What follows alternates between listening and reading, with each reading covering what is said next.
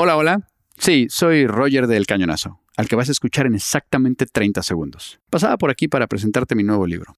Lo primero, no es un libro del podcast, por eso se llama Tu atención, por favor. En él encontrarás las claves para aprender y sobrevivir a la economía de la atención. Si esto te interesa, estás de suerte, porque ya está disponible en Amazon y en tu librería favorita. Puedes encontrar el link en la descripción del podcast. Te dejo seguir disfrutando y de antemano, muchas gracias por tu atención.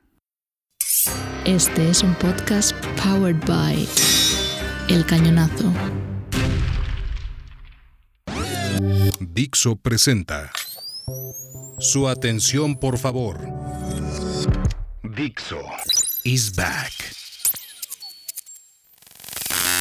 Al final todo esto, o sea, el problema es la atención. O sea, este es el pecado original de Internet. No podía ser de pago Internet. Eh, además, cuando surgió y cuando se creó esa cultura, es que, claro, esto es una cosa de la generación X, ¿no? X nos suene peor que, como que pagar por... Entonces, claro, la publicidad fue una buena idea y nos pareció muy bien al principio, pero esto ha acabado convirtiéndose en una pelea loca por secuestrar la atención ajena y por eh, hacerte con eso, con sus cabezas y con su tiempo. Y de ahí muchísimos de los problemas que tiene Internet ahora, ¿no? El tremendísimo problema que tienen los medios digitales, que siguen dependiendo de un modelo publicitario que les obliga al volumen y que es atroz para el usuario y para los propios medios, las redes sociales igual. ¿Cómo cambiar ese modelo cuando tú lo que estás haciendo es vender los datos publicitarios de un consumidor al que has segmentado, eh, al que necesitas enganchar?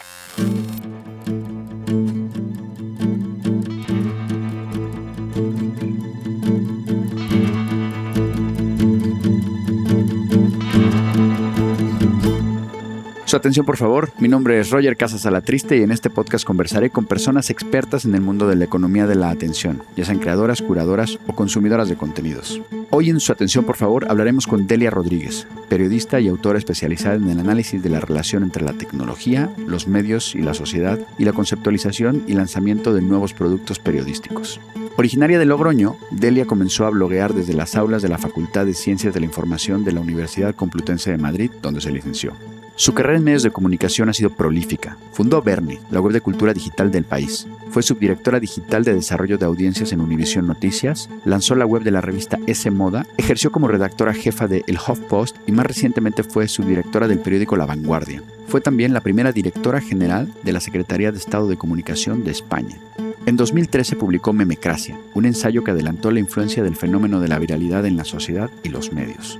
Fue también productora ejecutiva del podcast Mejor Vete Cristina, ganador del premio Ortega y Gasset de Periodismo, y actualmente escribe una newsletter personal que se llama Leer, Escribir, Internet, que se puede encontrar en Substack.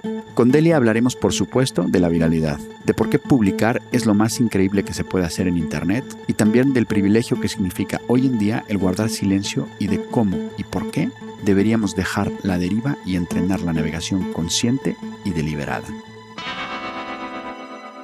Muchas gracias por su atención. Hoy tengo el gusto de tener a Delia Rodríguez, también conocida en los ámbitos interneteros como Delia 2D. Delia, bienvenida. Muchas gracias, Roger, por fin. Por fin, ¿no? Después de mucho tiempo podemos tener esta conversación que ya me lo estoy saboreando y tengo un montón de preguntas, un montón de temas, así que vamos directamente al principio. Que me gustaría hablar precisamente de tus orígenes como, como creadora de contenidos, como bloguera, ¿no? ¿Qué recuerdo tienes de esos primeros posts que publicaste? Pues Muchos, la verdad. O sea, es una época a la que vuelvo mucho, ¿no? Mi imperio romano. Como esos comienzos de, Internet. O sea, yo era súper jovencita, no había terminado la carrera. Y era como el año 2001. Y, y bueno, estaba, estaba trabajando, haciendo prácticas en, en un medio digital. Y, y descubrí que había una cosa increíble que estaba haciendo la gente que era contar su vida en Internet, ¿no? Y a mí eso me flipó. Dije, pero ¿qué es esto de que ¿no? entras en Internet? Que todavía era una cosa muy amateur, ¿no? Eh, diferenciábamos entre el Internet amateur y el Internet corporativo que todavía no había acabado de, llegar, ¿no?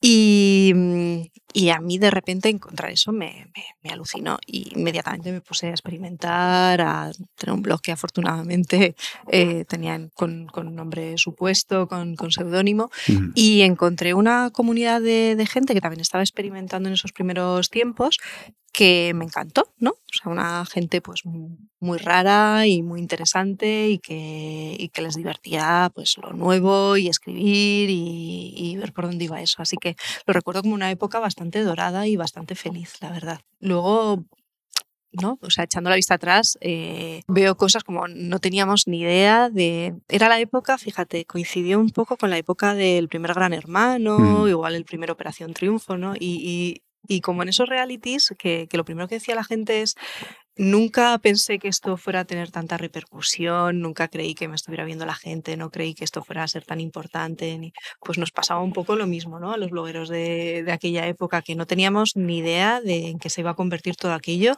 y desde luego no que iba a ser una cosa profesional, ¿no? O sea, los que entendieron que iba a ser algo profesional y se pusieron a trabajarlo y a ser mm. constantes y a, y a ello, eh, vinieron un poquito después, ¿no? Y, y, sí que lo vieron, igual es que eran algo más mayores o lo, tenían algo más de experiencia profesional y lo vieron de otra manera, ¿no?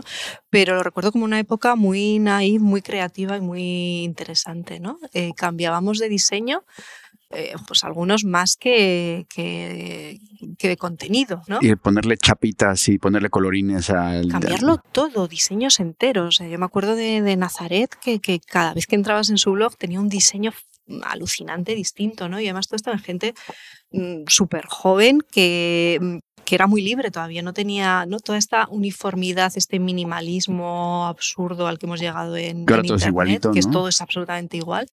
Eh, no, no era así. ¿no? Yo, yo, tuve un, diseño de un, de un, blog que pasabas el ratón por arriba y se cambiaba el fondo del, del, o sea, una cosa epiléptica horrible, ¿no? Eh, pero bueno, lo recuerdo como una época muy creativa y muy, muy naive y muy divertida. Muy bien. Dices que publicar es lo más increíble que se puede hacer en Internet.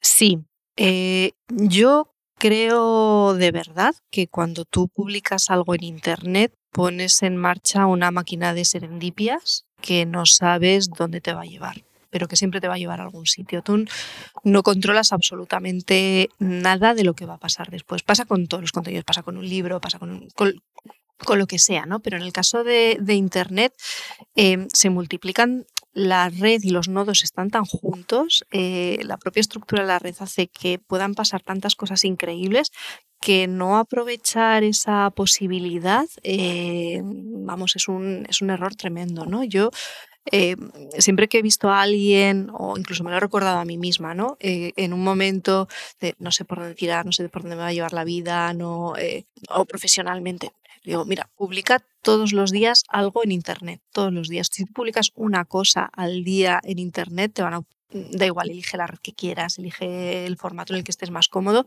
pero te van a pasar cosas. Dentro de un año no vas a estar en el mismo lugar. Totalmente.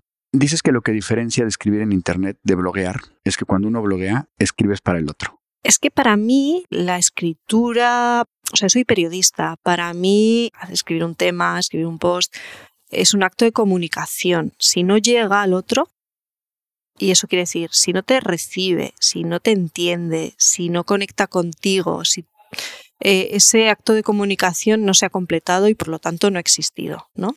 Entonces, yo entiendo perfectamente que hay momentos en los que tú como creador no tienes que pensar en nada que no sea la obra, pero es que no tienes que pensar ni en ti, ¿no? No ya en el otro, sino eh, solo puedes pensar en lo que estás haciendo. Pero, o sea, eso es necesario, pero en el momento de distribuir, en el momento de mm, pensar en ello, no sé, siempre tienes que tener al otro en, la cabeza. Yo, por lo menos, como periodista digital, siempre lo, lo tengo, ¿no? Como autora, eh, es cierto que necesito pasar por esa etapa de no pienso en nada más que en lo que quiero contar, pero eh, es que si no, el, acto de comunicación es, fallido, ¿no? Eh, y además puede ser fallido por un montón de, por un montón de cosas y creo que es súper interesante entender por qué, ¿no? Porque, o sea, qué hace que algo conecte y que hace que algo pues mm, no conecte nunca, ¿no? Y, bueno, de hecho es algo que intelectualmente me interesa mucho y que he intentado investigar mucho y que me fascina. Claro, porque una cosa es publicar y luego que eso que has publicado se empiece a redifundir con velocidad, ¿no? Eso que se llama la viralidad, ¿no? ¿Qué es lo que nos hace compartir un contenido? Bueno, hace, hace unos años me obsesioné absolutamente con, con, este tema, o sea, hasta el punto de que llegué a escribir un, un libro sobre, sobre eso, memecracia. Mira, se han cumplido 10 años, hace 10 años ya de, de, todo esto, ¿no? Entonces, ese fenómeno que era relativamente nuevo, a mí me parecía la leche, ¿no? O sea, a mí me parecía que eso iba a cambiar muchas cosas, ¿no? Eh, o sea, de repente tenemos un nuevo entorno que favorece que fenómenos que antes no ocurrían, como este de la viralidad, o que sí que ocurrían, siempre han ocurrido, pero eran infinitamente más lentos, ¿no? Eh, o sea, una para mí un meme es una eh, es una idea, ¿no? Como un concepto que se contagia. No, no, no, le doy ese, ese significado más moderno de meme como, bueno, pues como chiste de internet o como entonces, eh, evidentemente la, cultura humana eh, se forma de memes que se van transmitiendo, ¿no? O sea, un meme puede ser casi todo, pero claro, esta novedad ¿no? con, Internet que, que, hacemos, que hace que estemos tan juntos, que podamos compartir mmm, mucha más información de un modo más rápido y acercándonos a otros lugares de, del mundo, eh, evidentemente eso para mí lo iba a cambiar todo. ¿no? Y pensé que lo iba a cambiar todo en en, en, periodismo, en política, en consumo, en activismo, en un montón de, en un montón de cosas, ¿no? Y, y, bueno, esa es, la, esa es la pregunta, ¿no? ¿Qué hace que algo enganche y algo, y algo no? Eh, ayer y fui con, con, mi pareja al cine nos fui, fuimos a ver la, la última de, de, de, Fincher, ¿no? Y, y no nos gustó, no nos gustó. No, yo, yo, no entendí nada, lo siento mucho, no entendí nada. Ahora, ahora me cuentas porque seguro que la has visto y te... No, no, lo que tiene Fincher, que hay veces que dices, oye, explícame de qué va esto, ¿no? Pues nada, no, no entendí nada, ¿no? Y dije, joder, pero decíamos, ¿cómo es posible que este tío, ¿no? Con las pelis que ha hecho, que es un genio, la habrá cagado, ¿no? Y, y yo dije, joder, pues es que me encanta eso, ¿no? Me encanta que alguien tan bueno, con acceso a los mejores actores, a todo el dinero del mundo, a todas las plataformas, a, los mejores guionistas, absolutamente a todo, ¿no? De repente luego algo hay, ¿no? Y, y, la cagas y no funciona y no conecta, ¿no? Entonces a mí eso me encanta porque significa que todavía hay un margen de creatividad y de absurdo y de casualidad y de serendipia en, en la comunicación y en la creatividad y que igual que todo el dinero del mundo no garantiza que algo enganche, eh, que, que, no tengas nada de dinero y estés súper aislado y tú en tu casa eh, haciendo cuatro cosas, ¿no? Que de repente eso enganche, pues me, me encanta, ¿no? O sea, nada me gusta más que, que ver cómo de repente, pues yo qué sé, ¿no? Lo que ha pasado con, con la pija y la kinky, que, que estaban tan tranquilos en, en, la cocina de su casa y en, nada, y en tres meses eran número uno en, en podcast en, Spotify y bueno, son un, y son un pelotazo, ¿no? Eh, dos chavales ahí en su, en su casa. Entonces, a mí eso es lo que, lo que, me, lo que me encanta, ¿no? Y sobre qué es, ¿no? O sea, qué averigüé investigando y, y según mi experiencia profesional y leyendo mucho y probando muchas cosas para el libro, pues bueno, se pueden saber ciertas cosas, ¿no? Eh, pues por ejemplo, toda esta parte del de, de enganche emocional, ¿no? De, de, que el, para que algo se haga viral tiene que, provocar, tiene que provocar una emoción.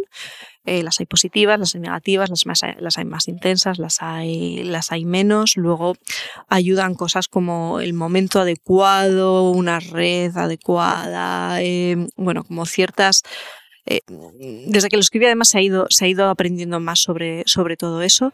Eh, pero las bases siguen siendo las mismas, ¿no? O sea, como esa, esa parte emocional, que además tampoco es nada nuevo, nada que no se utilizara en publicidad, por ejemplo, en, desde, desde el principio de los tiempos o en, no sé, en, en casi cualquier disciplina creativa, ¿no? Pero bueno, sigue manteniendo esa parte aleatoria de nunca se sabe, nunca se sabe por qué algo acaba de, de enganchar, ¿no? Aunque no se ha metido muchísimo dinero y mucha gente muy lista lo ha investigado, sigue teniendo esa cosita, ¿no? Oye, y te quería preguntar de la viralidad, pero también desde el punto de vista del creador. O sea, tú has analizado mucho la viralidad y, y has hecho cosas que han tenido bastantes eh, grados, digamos, de, de, viralidad desde el texto, lo cual tampoco es fácil. Entonces yo te quería preguntar, ¿al creador la viralidad le engancha? Sí, claro, claro, claro, claro. Te, mm, te provoca unas subidas y unas bajadas emocionales muy grandes, ¿no? Y, y sobre todo el, el contacto constante con las métricas es muy enriquecedor porque aprendes mucho, aprendes mucho sobre tu audiencia, sobre tu propio trabajo, sobre ¿no? la atención y sobre cómo funciona todo, pero también tiene consecuencias que hay que controlar, ¿no? Y además, sobre todo, si estás metido en una industria y en un sistema que se aprovecha de esa capacidad que tienen los periodistas, los periodistas digitales, la gente joven, los creadores jóvenes, em, que lo utiliza para su propio beneficio, ¿no? Eh, desde luego es algo que utilizan las tecnológicas, no, pues bueno, pues con todo este mm, viven de nuestra atención, parasitan nuestra atención, eh, favorecen todos los patrones oscuros, bueno, todo, todo lo que mm, has hablado mil veces en, este podcast de, de, ello, eso lo sabemos, pero también las, eh, los medios de comunicación, las empresas de contenidos, pues también se ven favorecidas por eso y porque la gente que trabaja con ellos se enganche, ¿no? Eh, Claro, es tener a tus periodistas eh, obsesionados con el tráfico por la viralidad, por ajustar titulares, pues bueno, hay una parte que es oficio, hay otra parte que, ¿no? y que es inevitable y hay otra parte que hay que tener mucho cuidado con ella porque te puede llegar a afectar mucho emocionalmente todas estas eh, subidas y, y bajadas, ¿no? Em, o sea, en el fondo, para hacer tu trabajo tienes que mm, intentar hacer esa cosa, ¿no? Del recuerda que eres mortal. O sea, ni todo pasará, eh, ni la subida es una subida, ni la baja. O sea, ni eres tan bueno como en tu momento más viral, ni eres tan malo como en tu momento en el que estás más, más desapercibido. Pero es difícil, engancha, claro, y es difícil, bueno, pues mantener ahí la templanza. ¿Y tienes eh, ubicado cuál ha sido tu texto, tu post que ha sido más viral? Eh, no lo sé, he tenido, he tenido varios pero lo que sí que he tenido es un proyecto súper viral, que fue Verne, la, la web de cultura digital del país, ¿no? Entonces, desde ahí, todo lo que sabíamos sobre cómo enganchar con la audiencia y cómo crearles curiosidad, o sea, de, todas estas emociones, ¿no? Que fomentan la viralidad o que se enganchan la viralidad, la más periodística y la mejor, eh, y con la que nos sentíamos más cómodos, nos pareció la curiosidad, ¿no? Entonces, bueno, pues fuimos a por ello. Y, y claro, eh, funcionó de tal manera desde el primer momento, o sea, que yo fueron muchos millones de, visitas. Entonces fue un ejercicio de viralidad constante, ¿no? De, solamente publicábamos como mucho tres temas al día y éramos, pues, eh, llegamos a ser seis personas, eh, o sea, que era un volumen para el periodismo digital, un volumen muy pequeño, ¿no? Y, luego, de todos los modelos que se inspiraron en, en, Verne, muchos lo entendieron mal y fueron a por volumen, cuando en realidad lo que aportábamos nosotros era poquísimo volumen y, temas muy, muy, muy pensados y muy deliberados para, para, provocar eso, ¿no? Para provocar el interés de, el interés de la gente. Entonces, te, podría contar miles de, de, de temas de, de Verne. O sea, creo que mi mayor experiencia con la viralidad, eh, yo creo que fue esa, ¿no? Porque al final, a lo largo de los años, o sea, he escrito tantas cosas, eh, tantos artículos, tantos posts, eh, que, que, no sé, mm, han sido, han sido varios, ¿no? Y me resulta difícil compararlos porque cada uno ha sido una etapa distinta de, de Internet. Pero bueno, me sorprende, ¿no? Que o sea, todavía algunos siguen vivos y me siguen escribiendo por ellos. Qué bueno. Si bien mencionas que publicar es lo más increíble que se puede hacer en Internet. Recientemente y durante dos años y medio has ejercido lo que llamas como el privilegio del silencio. ¿Qué tal te ha sentado el ayuno? Pues el ayuno siempre es mejor cuando es deseado que cuando es esforzado. En, mi caso, bueno, entré a trabajar en la Secretaría de Estado de, Comunicación como directora de Comunicación Digital y, bueno, fue, entré como, no sé, eh, en febrero de 2020. Muy buen momento para, para ello. Sí, no, maravilloso. Y claro, eh, yo como experta en comunicación digital dije lo mejor que puedo hacer en estos momentos eh, para mí misma eh, es es callarme. O sea, no, no es el momento en el que yo hable ni en el que es adecuado que escriba. O sea, yo lo que tengo que hacer es trabajar. Eh, estoy trabajando para mm, todo el mundo, ¿no? Es que, que me paga en este momento.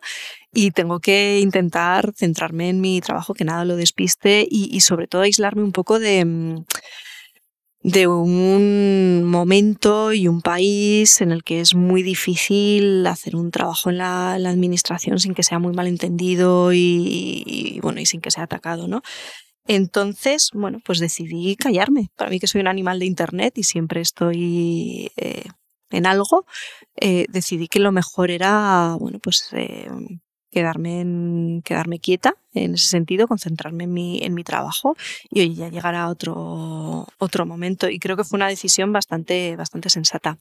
Porque pasa una cosa, igual que la máquina de serendipias eh, funciona y multiplica todo, em, callarte eh, desaparecer también es súper poderoso porque nadie está pensando en ti. Tú estás como muy pendiente, no, pues a ver mi imagen y tal, y qué digo el otro, y desaparezco, qué dirá la gente. Nadie se acuerda de ti, nadie, nadie, absolutamente nadie.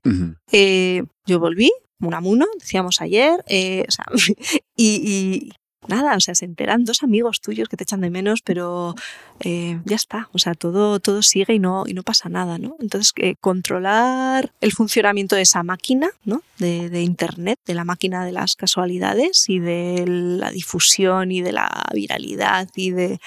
Mm, no sé, o sea, es tan importante saber cómo funciona y cómo amplificarla como apagarla. Me gustaría hablar de tu experiencia en Univision, donde fuiste responsable de Audience Engagement. Primero, me gustaría saber cómo defines eso del engagement.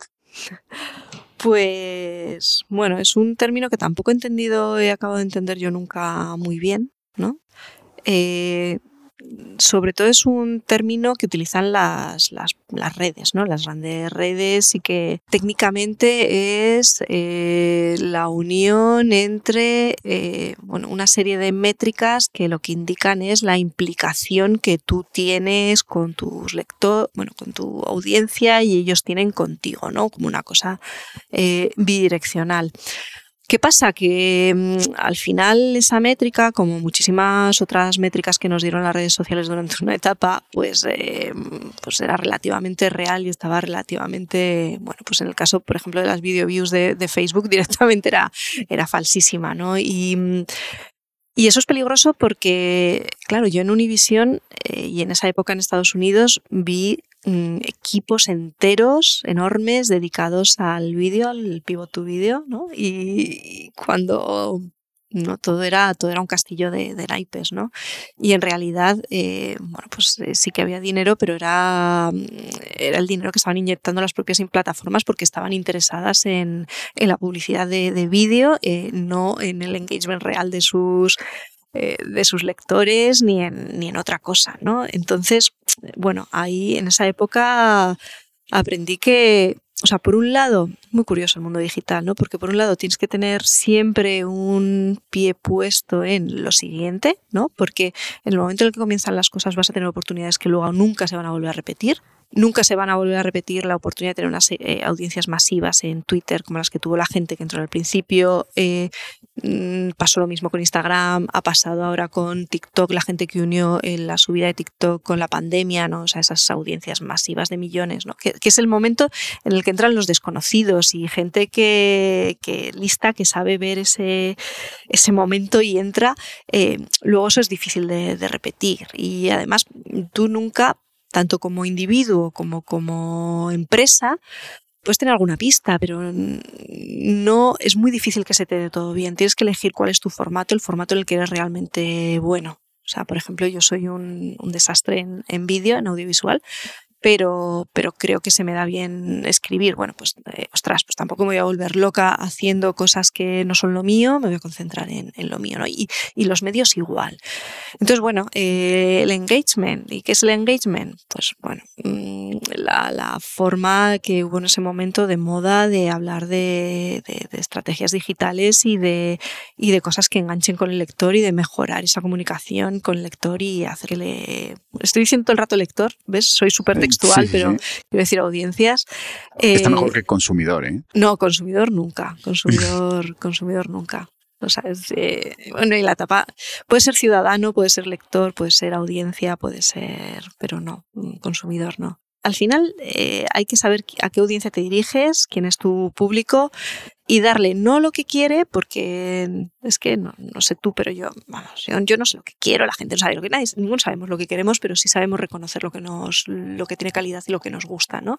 Entonces hay que facilitarle ese trabajo de, de descubrimiento y de, ostras, es que yo era esto, ¿no? Esto es, así es como quería que me contaran las cosas, así es como quería que, que fuera, ¿no? Eh, y no, no, no lo sabe decir porque bueno, pues porque no es especialista en esto y porque se requiere mucho conocimiento, mucha suerte y mucha dedicación para identificar eso, pero bueno, eh, facilitárselo ¿no? y trabajar en ello. Hacer contenidos en español te abre a una audiencia potencial de 600 millones de personas, pero ¿hablamos el mismo idioma?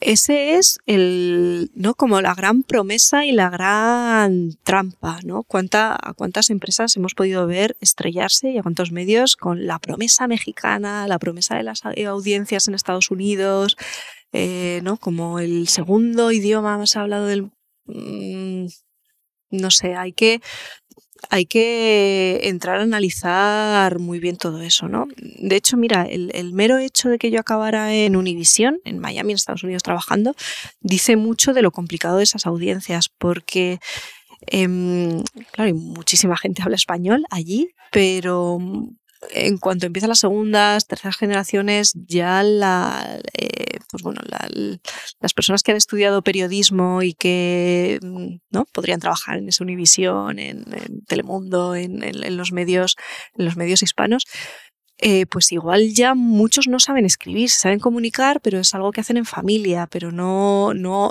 su carrera no la han hecho en español, no escriben en español, no se comunican.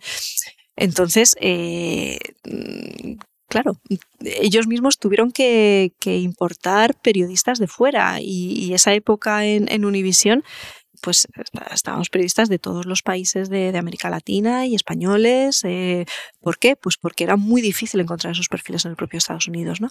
Entonces, ir con eh, antes de meterte en ese lío, ¿no? En la gran promesa del contenido en español, ostras, tienes que conocer muy bien de qué estás hablando y entender todos los, todos los matices porque es extremadamente complejo y no es nada fácil.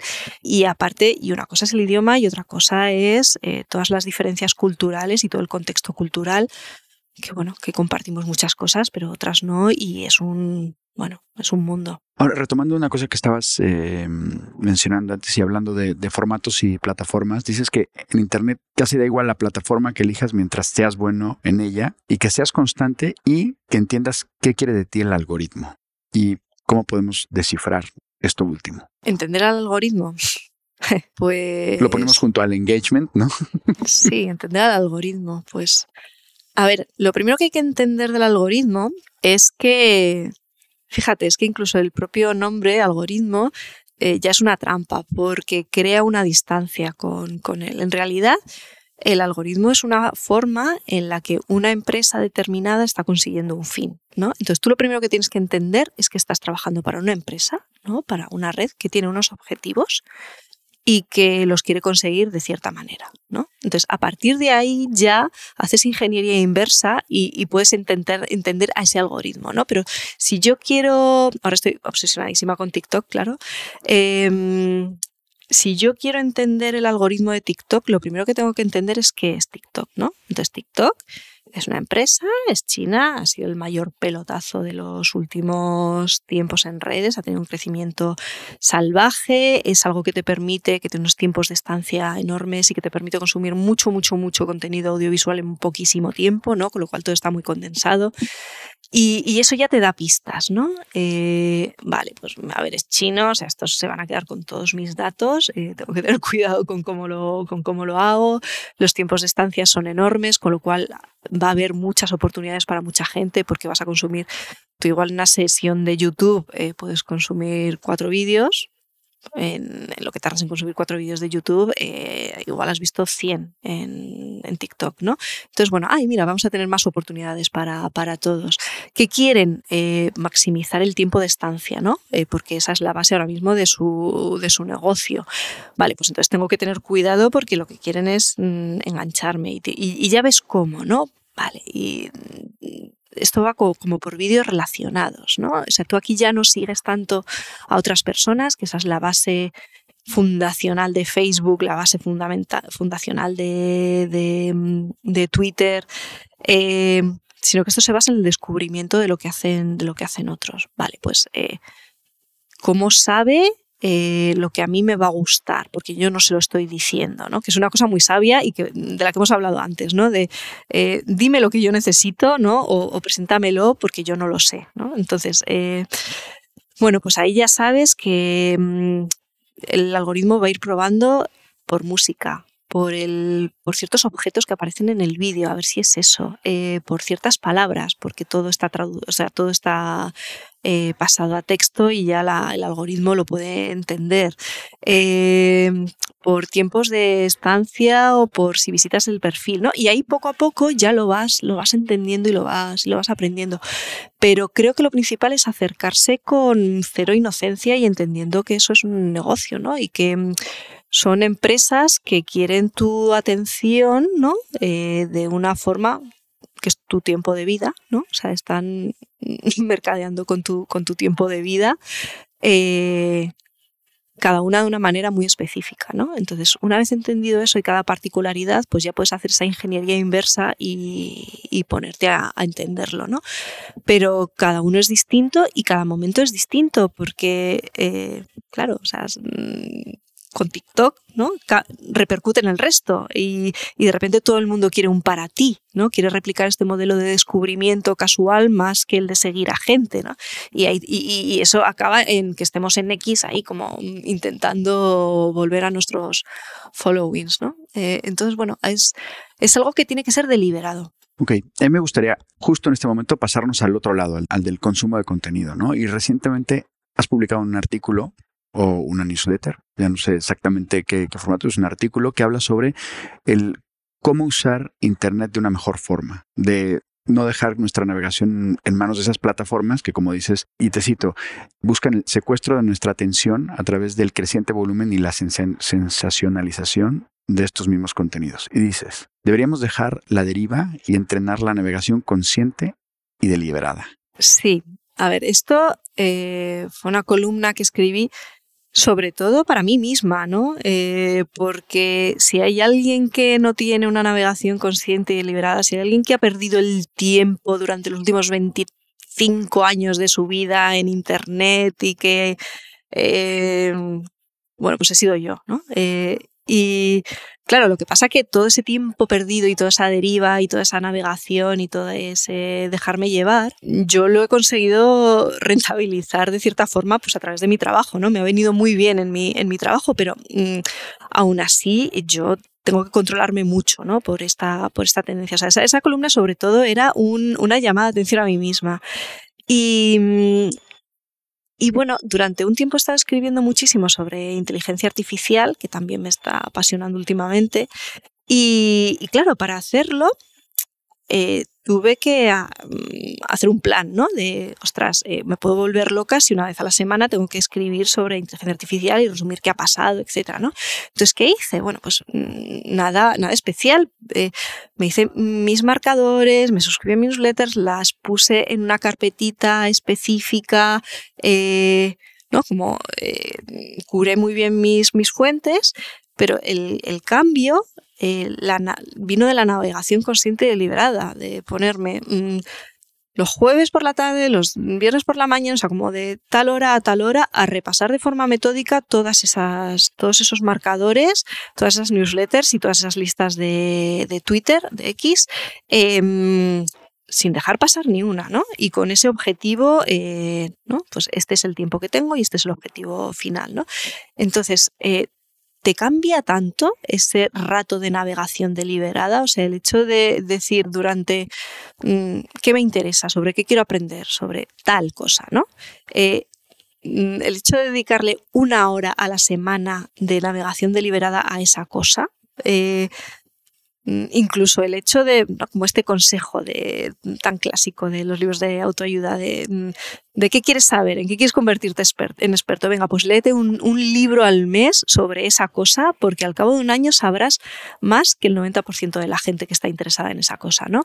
Pues eh, si te pones una hora, dos horas de navegación consciente y deliberada a eso, eh, vas a saber mucho más, ¿no? Y luego, bueno, una cosa que todos los estudios dicen que somos mucho más felices cuando nos enfrentamos a Internet cuando creamos y cuando compartimos y nos comunicamos que cuando solo consumimos, ¿no? O sea, que hace un mundo en tu en tu percepción. Entonces, el hecho de que tú seas consciente de, esa navegación, de lo que estás haciendo, de cómo lo estás haciendo, eh, jolín, pues eh, lo cambia todo, ¿no? Decir, venga, pues es que jo, yo lo que tengo son cuatro newsletters favoritas de unas tías que son estupendas, no sé qué, y es que los domingos por la mañana me las leo las cuatro con el café y me hacen feliz y, estoy al tanto de lo que la gente joven.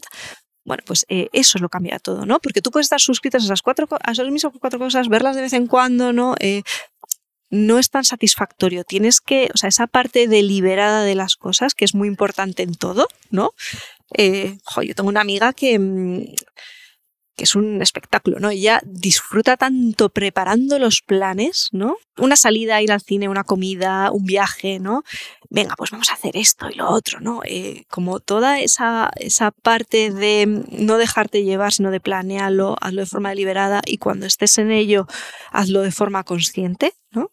Eh, que no solamente me parece como una lección para la navegación, sino es casi una lección de, vida, ¿no? De no hagas las cosas en piloto automático porque, mm, porque no. Y, además es que en el caso de Internet es que estás nadando entre tiburones porque hay una industria tremenda y una cantidad ingente de, de, personas y de empresas que lo que quieren es que estés mareado y que estés atontado y que eh, pierdas el mayor tiempo posible, ¿no?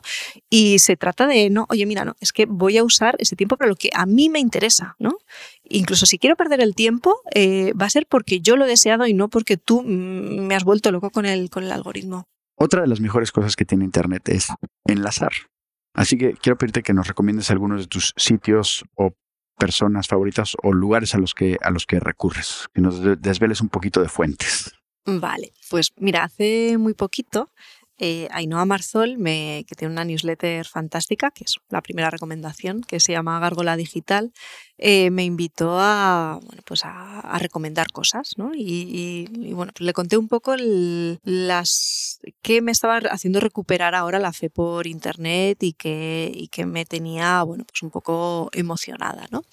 Y, y bueno, le conté varias, varias cosas, pero Mira, por ejemplo, le conté que estoy entusiasmada con, con, TikTok, ¿vale? Más que con recomendaciones concretas, bueno, estoy entregada al algoritmo y a lo que me quiera ofrecer, aunque sí que hay cuentas fascinantes y, y ahí, ¿no? O sea, para mí Internet es como eh, una gran novela con un montón de personajes principales y secundarios y, y, de verdad que yo sigo con muchísimo interés la vida de muchísima gente desde hace mucho tiempo, ¿no?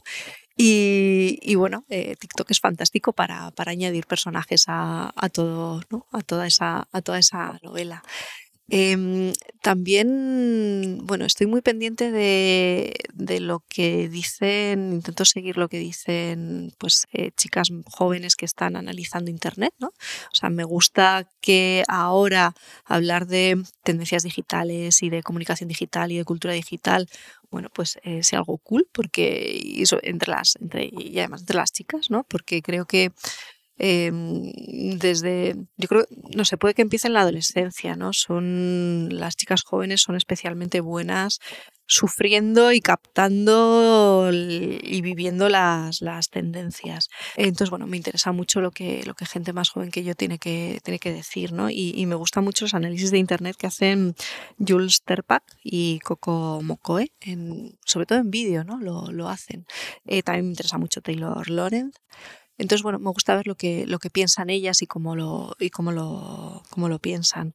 Eh, mm, me interesan las comunidades digitales o cerradas o abiertas de pago o no, o sea, todo, todo el mundo que ha conseguido ah, crear con éxito una comunidad digital me, me, interesa. Mi favorita desde hace mucho tiempo es toda la que tiene, toda la que se crea alrededor de, de Carmen Pacheco, ¿no? Otra que además, bueno, también bloguera pionera, nos conocemos desde los inicios de, de, de internet, ¿no? De hecho, nos conocimos con nuestros blogs primigenios en, pues, no sé, no, sé qué año sería, 2001, en la Facultad de Ciencias de la Información de la Complutense, eh, como en cuatro ordenadores que había para los alumnos, que no había muchos más, ¿no? Y cada una, mm, ¿no? Mm, nos miramos y vimos que cada una estaba actualizando un, un blog. Ese es el inicio de un guion. Sí, pues así, sí, así empezó, así empezamos, vamos, así empezamos las, las dos y ella, bueno, pues es una, ha tenido una carrera excelente y,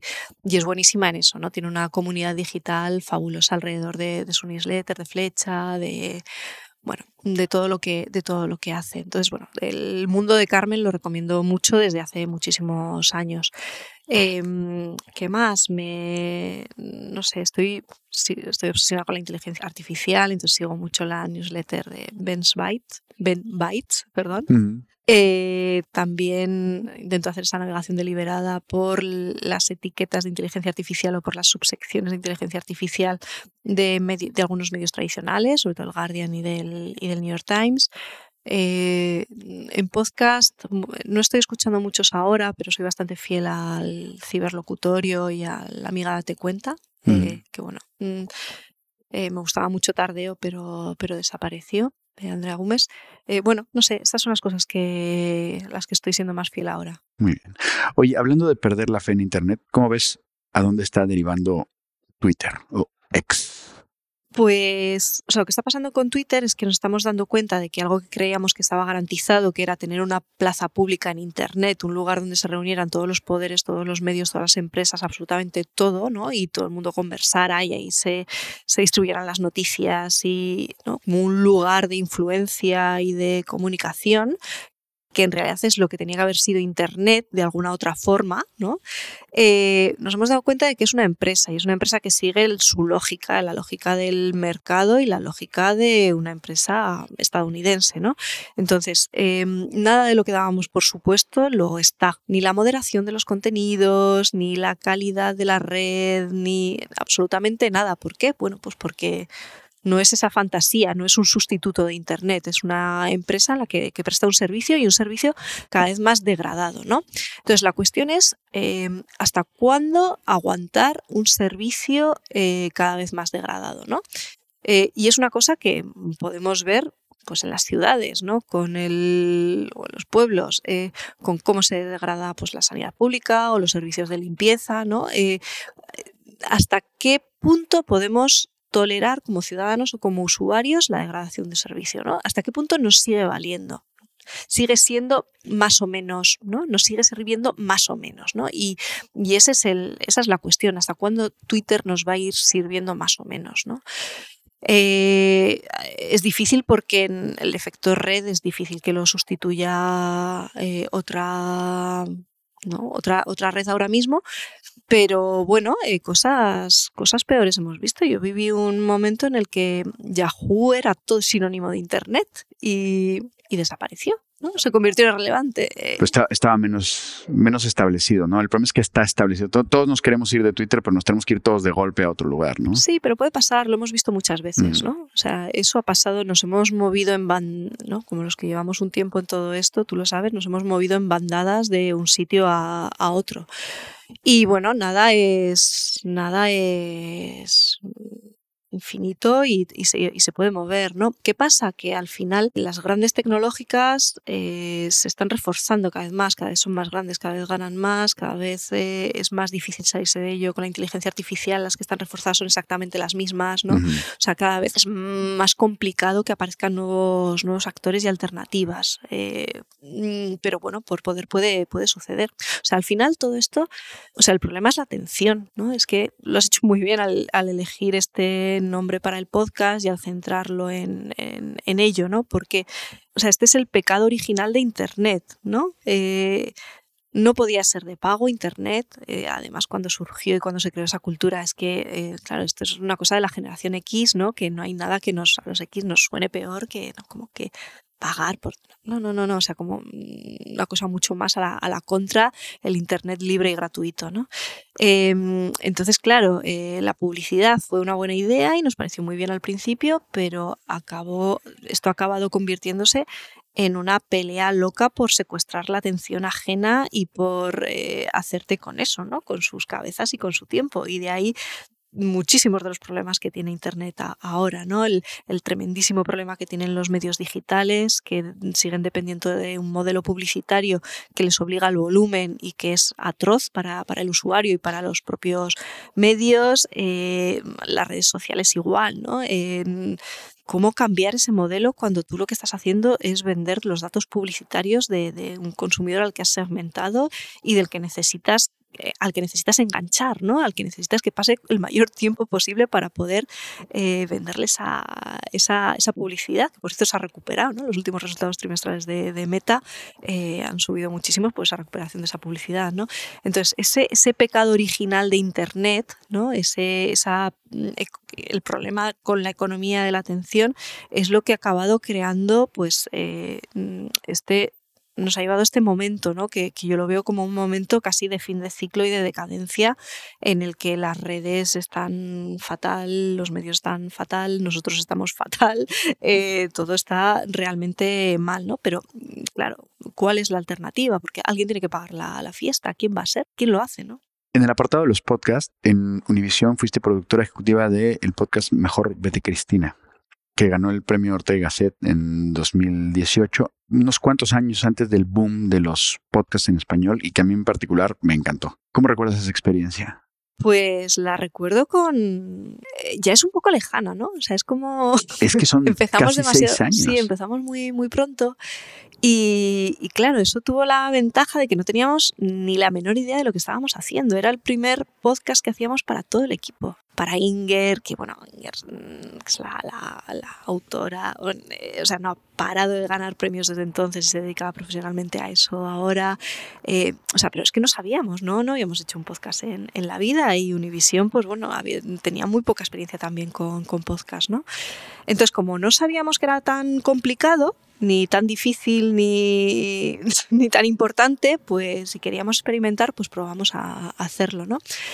Y, bueno, básicamente ahí mi, mi trabajo fue eh, convencer a la empresa de que había que hacerlo, que había que mm, que eso era una cosa que, que, era interesante explorarla, que había que proteger el tiempo y, y los recursos necesarios para que, que, Inger se dedicara a ello, ¿no? como defender ahí el, el proyecto sobre, sobre todo. Y, bueno, hay mucho trabajo junto con Sofía Ruido Velasco de, edición, ¿no? de, de mm, claro, no sabíamos cómo, tampoco teníamos experiencia con, con, guiones ni con... Entonces nos lo tomamos como si fuera una novela, como si fuera un, un libro y además encajaba muy bien con, con el tono que tenía ese, ese podcast y, y, bueno, nos pusimos a editar como si fuera una, una obra de otro, de otro tipo, ¿no? De, venga, tenemos que acabar todos los episodios en alto y, y ahora, eh, no sé, pues eh, todo lo que, todo lo que sabíamos ¿no? sobre contar historias y sobre narración lo intentamos aplicar, ¿no? Y además decíamos, venga, tenemos que intentar utilizar herramientas de ficción o que hemos visto en ficción, en series, en novelas, a este podcast, ¿no? Que, bueno, va de una, quien no lo sepa, va de una cocinera, bueno, pues una, una mujer mexicana que cruza el desierto huyendo de la situación de maltrato tremenda, abandonando a sus hijos, a su familia. Entonces ella consigue cruzar el desierto, llega a Estados Unidos como indocumentada y acaba montando pues uno de los mejores restaurantes de Estados Unidos, ¿no? Y, ¿sabes? Un o sea, hay una parte de novel, de telenovela, hay una parte de sueño americano, hay un, bueno, nos parecía muy interesante para nuestra, para nuestra audiencia. Entonces, claro, decíamos, venga, pues esto, vamos, tenemos que utilizar herramientas de, ficción, ¿no? Como de la novela eh, y con, de la telenovela y, de, y del que, que, porque nos encaja muy bien en toda esta historia que tiene todas estas aristas y que queremos tratarlas, tratarlas todas, ¿no? Y, y bueno, probamos a hacerlo, ¿no? Siendo súper respetuosos porque es, eh, todo es totalmente cierto y no hay ni un sonido que no sea real. Pero bueno, nos, nos, permitimos esas libertades y aprendimos a hacer podcast, ¿no? O sea, no sabíamos y, y, tuvimos el lujo de aprender sobre la marcha y resultó muy bien. O sea, fue, fue premiado y, la verdad es que creo que esa inocencia, eh, el no tener otros referentes y no eh, y no haber hecho otra cosa antes, pues eh, jugó a su favor. Les quedó una joya y lo ponemos también en los, en los enlaces del podcast. Bueno, ahora sí ya vamos por las últimas dos preguntas de, de la entrevista. Delia, ¿en dónde está tu atención? pues eso me pregunto cada, cada día, ¿no? Cuando, eh, porque además, fíjate, es curioso, yo tengo muchos problemas de atención. Eh, soy una persona eh, pues bueno, muy, muy dispersa. Mi cabeza tiene una forma particular de, de funcionar, ¿no? Entonces, em, mi, mi, carrera y mi vida es una, es una pelea por intentar concentrar esa atención en, en las cosas, ¿no? deliberadamente en aquello que, que, yo considero y que creo que, que, es importante. ¿no? Entonces, bueno, esa pregunta de dónde está mi atención, pues, pues es, muy, es muy relevante y yo me la pregunto todos los días varias, varias veces porque siempre tengo que estar rectificando y volviendo, y volviendo a, a, eso, ¿no? Pero fíjate, creo que los que hemos construido Internet o los que empezamos muy pronto, eh, ¿no? Es como una pelea muy habitual que solemos tener muchos de, muchos de nosotros. Entre hipertextos y algoritmos, vamos, es... Sí. Vamos por todos lados. Sí, sí, sí. Bueno, y por último, ¿a quién me recomendarías entrevistar para este podcast? Pues mira, ya que hemos hablado de ella, te recomendaría entrevistar a Carmen Pacheco, que creo, que todavía no ha pasado por, por aquí y, que es una persona muy interesante que tiene experiencia en, en muchos tipos de narrativas y creo que sí, sí, deberías, deberías traerla y deberías conocerla si, si nos habéis chocado en el internet todavía, creo que deberías traerla. Serendipias aparte, acabo de hablar con ella hace como una hora. ¿De verdad? Sí. Bueno, pues mira, ya está. Muy bien. Genial. Oye, Delia, pues en este episodio, para quienes nos están escuchando, nos hemos pasado un poco de la media hora tradicional, pero yo creo que ha estado bastante más que justificado. Ha sido una maravilla de, de conversación y muchas gracias por tenerte aquí. Bueno, lo siento mucho. Eh, ya, ya, he avisado, bueno, pero he avisado al final de que mi atención no siempre, bueno, pues eh, es un poco dispersa y, y, me gusta esa deriva, ¿no? Y la deriva que da Internet y, y todas estas cosas que nos gustan. Eh, así que nada, te agradezco mucho la la oportunidad, Roger, y muchísimas gracias por traerme. Al contrario, muchísimas gracias a ti y para todas las personas que nos están escuchando, muchas gracias por su atención. Esto ha sido su atención, por favor. Si te gustó esta conversación, sigue el podcast, dale a la campanita para estar al tanto de los nuevos episodios en los que hablaremos con las voces más relevantes del mundo de la economía de la atención. Participaron en este podcast Dirección de producción, Manfredi Giannoni. Tema musical, Iván Raimores y Roger Casas Triste. Voz del audiólogo, Silvia Serrano. Diseño de audio y postproducción, Eduardo Albornoz de Dixo. Diseño gráfico, Clara Martínez de Banff Creative Studio. Idea original y dirección, Roger Casas Triste. Te espero en el próximo capítulo de su atención, por favor, y como siempre, muchas gracias por tu atención.